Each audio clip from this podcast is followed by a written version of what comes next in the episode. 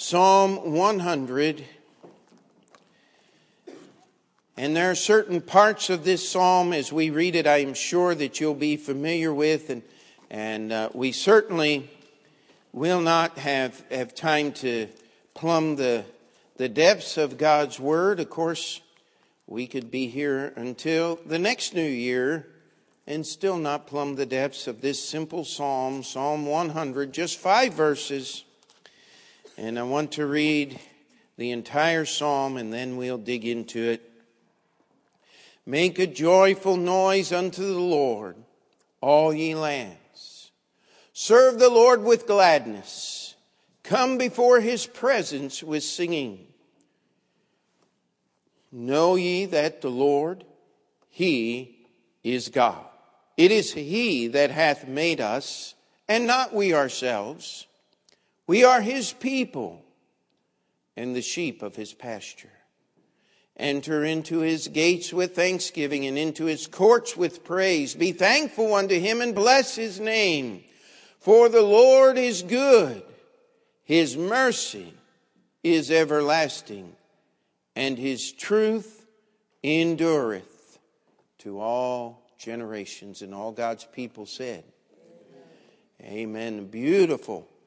I wish that we had the music to this song the music that David had put together as he prepared. I believe this is, uh, we're not sure, it's not signed, it says a psalm of praise, but I just wonder what it sounded like. What it sounded like in the original tongue. But what I want us to do is look at the words because that's what God has given us. He wants us to study them and to pay attention it starts kind of different, doesn't it? Make a joyful noise unto the Lord, all ye lands. Now, wait a minute. The book of Psalms was Israel's songbook. Amen. As they would praise and worship God, it was often this book that they would turn to and they would quote these words, they would sing these words in praise to God. And it doesn't start out in the small. It doesn't start out with the people of God. It starts out with a command. It says, make a joyful noise unto the Lord, all ye lands. Israel was supposed to reach beyond their borders with the message of the goodness of their God. You know, sometimes, and uh, I hope you don't mind, but I'm going to preach to myself tonight, and I hope that you'll be able to walk with me through this message. But it says, Make a joyful noise unto the Lord, all ye lands. I began to think when is the last time you allowed God to do something in your life that would encourage even the unsaved to know that God is good. That's what that verse is starting with, is it not? Sometimes people, when you talk to them, they'll say, yeah, I, I, I would believe all of that religious stuff except for my next door neighbor. Or except for so and so. I even had one guy one time say, well, that religious, it's all a bunch of mess because of preachers named Jimmy. And some of you are old enough to remember those scandals and those stories. I just looked at him. I said, you're going to have to do better than that. I said, that was, they're not the only two people, Jimmy Bakker and Jimmy Swaggart, that ever preached the gospel. Give me a break. And let me tell you, they did precious little preaching of the gospel compared to the amount of fundraising and other things that they talked about. Let's, let's take a break here and get back to real people living for a real God. That's what real Christianity is about. And you and I need to understand that God has not called us to change the world. He's not called us to vote a Christian into the White House. By the way, there wasn't one running in the last election. Uh, that wasn't even possible.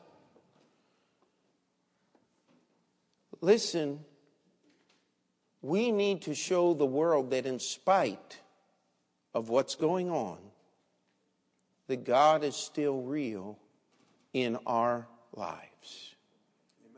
We need to encourage, to be encouraged enough in the Lord. I should say it this way. Have you ever met somebody? Let me, let me just stop. I have a problem not finishing sentences here. We're going to just stop and go back. I'm trying to illustrate this point. How many of you have met someone that was so excited about something that you couldn't help get excited with them? How many remember when the new iPhones came out? Everybody excited. Oh, there's a phone. Everybody had to have one. Now Walmart's selling them for 127 bucks. What does that say? Your iPhone is now worthless, doesn't it? Well, not quite, but I mean, it's worth a lot less than it was when you bought it. You can't have your affection connected to the things of this world. But could we be infectious in our enthusiasm for the Lord? And let me tell you, there's only one place joy comes from. Now, you can get happy. All you got to do is buy a bottle of happy juice and get depressed, and you act like you're happy even though you're depressed, right? Uh, you know what I'm talking about, older folks and young guys, don't even worry about that garbage. But when is the last time the joy of the Lord was such a presence in your life? I, am looking at my life and I said, there's, if there's something missing, it's that. It's something I, I need. And it says, Make a joyful noise unto the Lord, all ye lands. If we're not giving joy to the world, to the Lord, if the world cannot hear us get excited about Jesus, and I'm not talking about fake stuff, I'm talking about real, honest, true living for Jesus in a sinful world. If we don't do it, where is the world going to learn about it from? There's lots of religion out there, let me tell you. But what was Jesus' question to his disciples? When the Son of Man returns, will he find faith on the earth?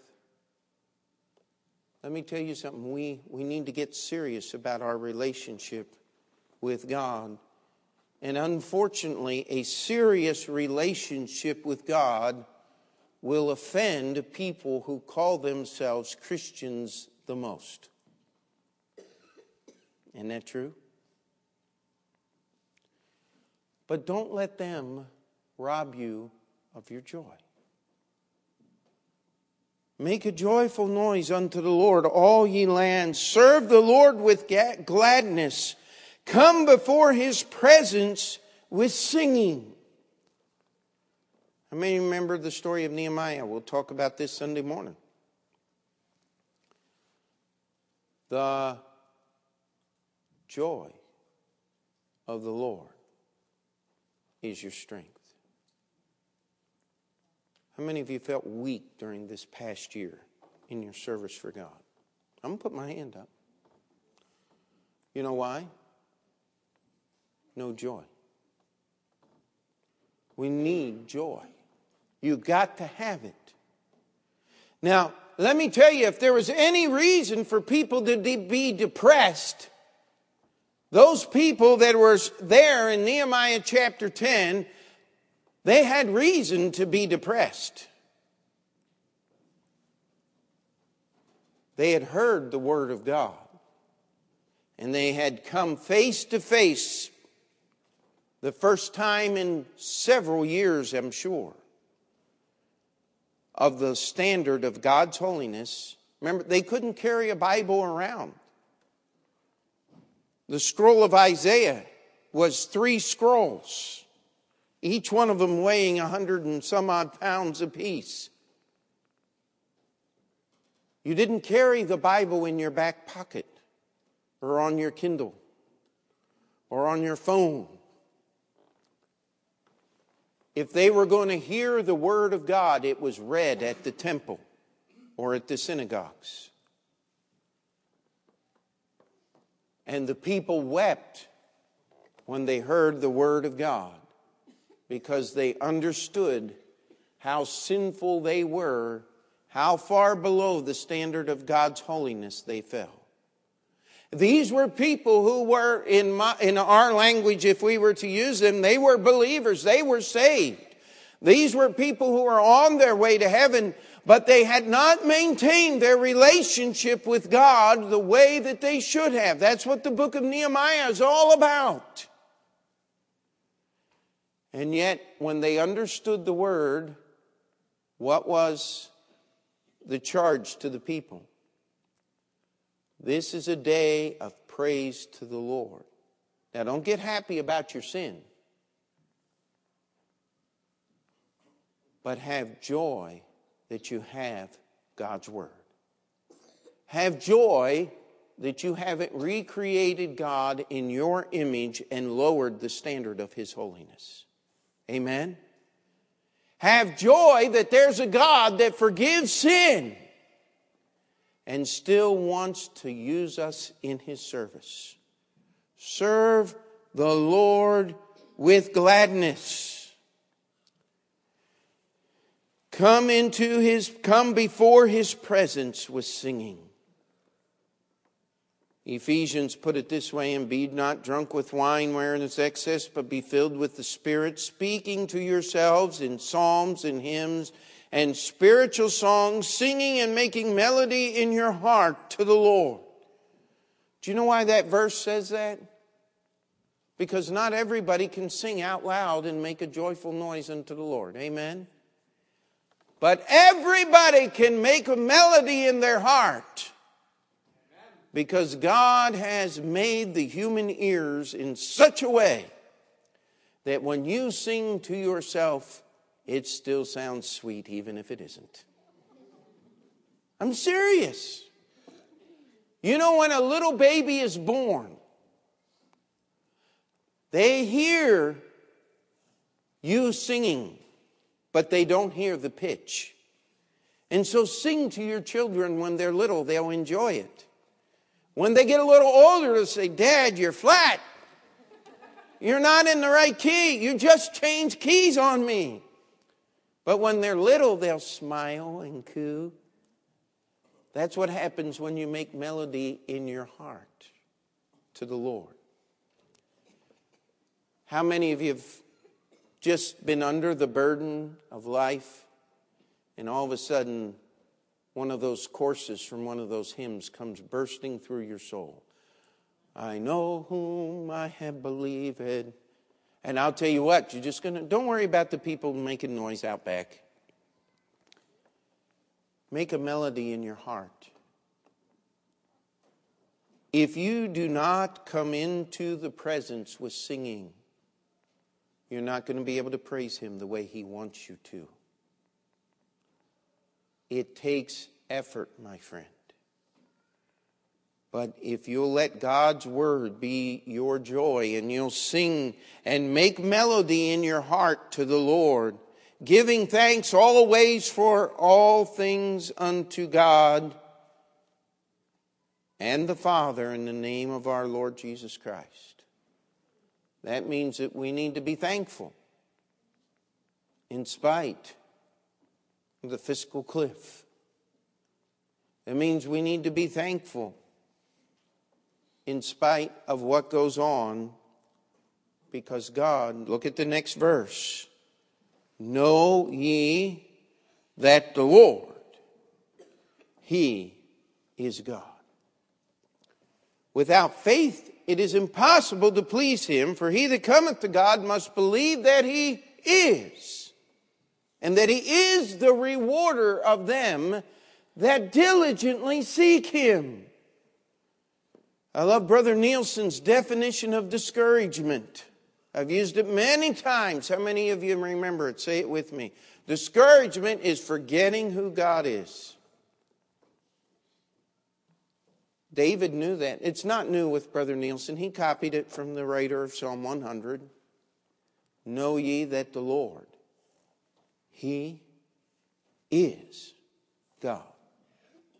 In spite of all the states approving sodomite marriage, He still is God. In spite of all the sins of this nation, which are many, He still is God. Don't forget it. Don't let the devil take away your understanding, cloud your mind. It is He that hath made us. I believe the biggest battle that an adult faces is pride. Just test it sometime. Only by pride cometh contention. When's the last time you got upset at somebody? Pride. Um, if we will remember that He made us and not we ourselves, it's not about you, my friend. It's about Him. You've got to understand that He is God and that He is the Creator. But He's also, we are His people and the sheep of His pasture. Everybody likes to quote Psalm 23 at the funeral. Let, let me tell you, it's too late to quote Psalm 23 at the funeral. You need to be living Psalm 23 before you get to the funeral. Amen. The Lord is my shepherd, I shall not. How many of you still want something you didn't get for Christmas? Don't raise your hands. Let me tell you, the Lord is my shepherd, I shall not want. Why? I'm the sheep of his pasture. He is the good shepherd which layeth down his life for the sheep. He's the one that takes care of us. The only problem is, we, like little children, sometimes don't understand what being taken good care of is. How many of you remember resenting broccoli on the plate and wish it was a piece of pastry? or spinach and say, ah, why can't we have cookies instead of carrots? You know, carrots make wonderful cake, but that's not near as good for you as the carrots are, now is it? Listen. Know ye that the Lord, He is God. It is He that hath made us, and we, and not we ourselves. We are His people and the sheep of his pasture, if we understood that, we would enter into his gates with thanksgiving. say, well, where are the Lord's gates? Well, the gates that are being spoken of here were the gates of, uh, of the, uh, the perspective gates of the temple that would be built by Solomon. That's ideally what it's talking about there the place that was set aside for the worship of God. When's the last time you got up Sunday morning and said, Oh, no, I got to go to church?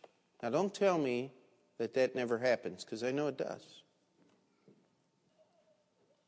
Enter into his gates with thanksgiving and into his courts with praise. Be thankful unto him and bless his name. When is the last time the word bless means to make happy, to put in a special place of joy. When is the last time you took the name of the Lord God of heaven and put it in a special place of joy? That's what it means to lift it up. You know what? You're never going to do that if you're not thankful first. You're never going to do that if you're not serving the Lord with gladness, if you're not understanding that He's the Creator. We, we've just got to get a new vision of God. We don't need anything new except get our glasses cleaned and ask God to let us see Him in the spirit of thanksgiving, for the Lord is good. The Lord is good. The Lord is good. Amen.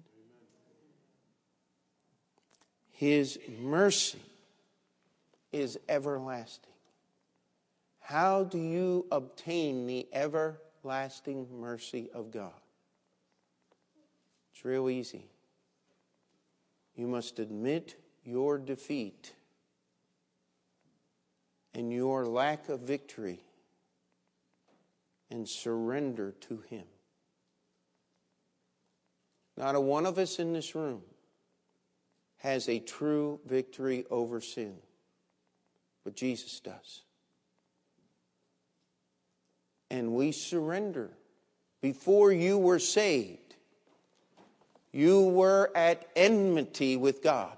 Isn't that correct? Isn't that what the Bible says? We were his enemies. Why? Because we broke his laws every time we sinned. We fought against God with our life effort and many times believing that we were doing right when we were actually bringing a reproach upon that name that we ought to be blessing. Isn't that true?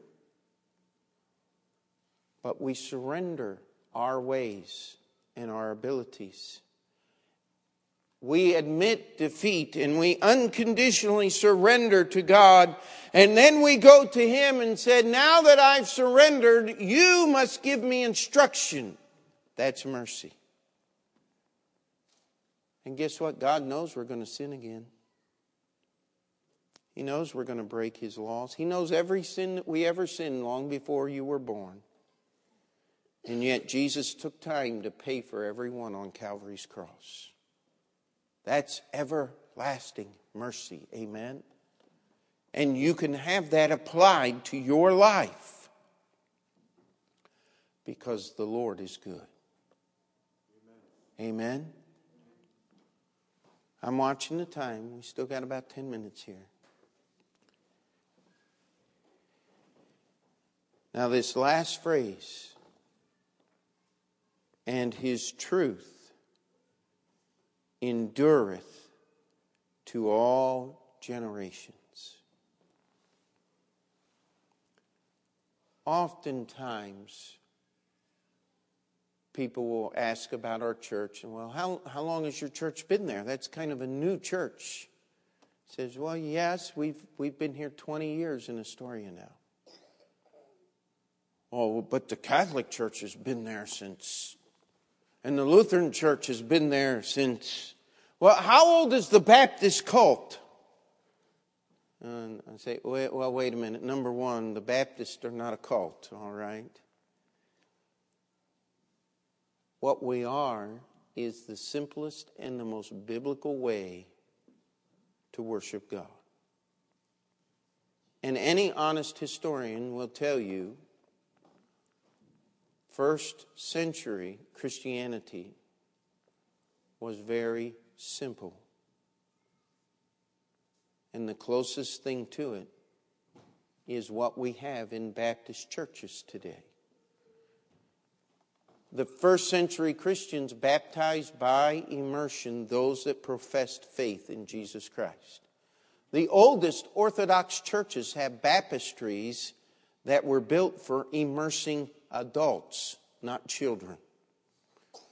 Baptism of children is a new invention compared to the scriptures. One of the reasons ancient church history, early church history, is so confusing is because every believer believed that they had the right to read God's Word and understand it for themselves. Sounds kind of Baptist, doesn't it? Because God wants you to be full of His mercy. How are you going to get it if you don't read the Bible? How are you going to be thankful if you don't read about God? How are you going to know who He is and what He has done? But His truth endureth to all generations. What we do and what we preach is not new. It did not originate with us. It was there long before any of us ever lived. It was there long before your grandfather and your great grandfather, long before there was a nation called the United States of America. God's truth was there. If David wrote these words, he wrote them approximately a thousand years before Jesus was born. Guess what? It didn't start with David either, now did it? Every generation since Adam has had God's truth. It doesn't depend upon you, it depends upon God. But He still has entrusted you, He's entrusted me, He's entrusted us as a church, as the body, the living body of the living Christ, to take this truth to the generation in which we live. Now, it's precious. Truth is an incredible commodity. Amen? How many lives are lost every year because of a lack of truth? How many souls slip into an eternity without God because of a lack of truth in their souls and in their lives? But God's given you and I the job if we could just realize how precious that truth is, how careful we need to be with it, that our personality, that our weaknesses do not tarnish the truth which we carry. It's going to be there whether you help or not. But if you want that joy, you might want to get a hold of it and carry it to your generation. Amen. Make a joyful noise unto the Lord, all ye lands. Serve the Lord with gladness. Come before his presence with singing. Know ye that the Lord, he is God. It is he that hath made us, and not we ourselves. We are his people and the sheep of his pasture. Enter into his gates with thanksgiving and into his courts with praise. Be thankful unto him and bless his name. For the Lord is good. His mercy is everlasting and his truth endureth to all generations. According to my watch, we got about five minutes here what I'd like for us to do. If you'd like to come up and gather around the altar, you can. If you'd like to just kneel at your seat. But could we not, as a church, just get on our knees if you're physically able to do that? If you can't bow with your physical knees, you certainly can bow with your soul. Amen. And humble ourselves before God and ask Him to let us live this song in this coming year. Let's just take a few.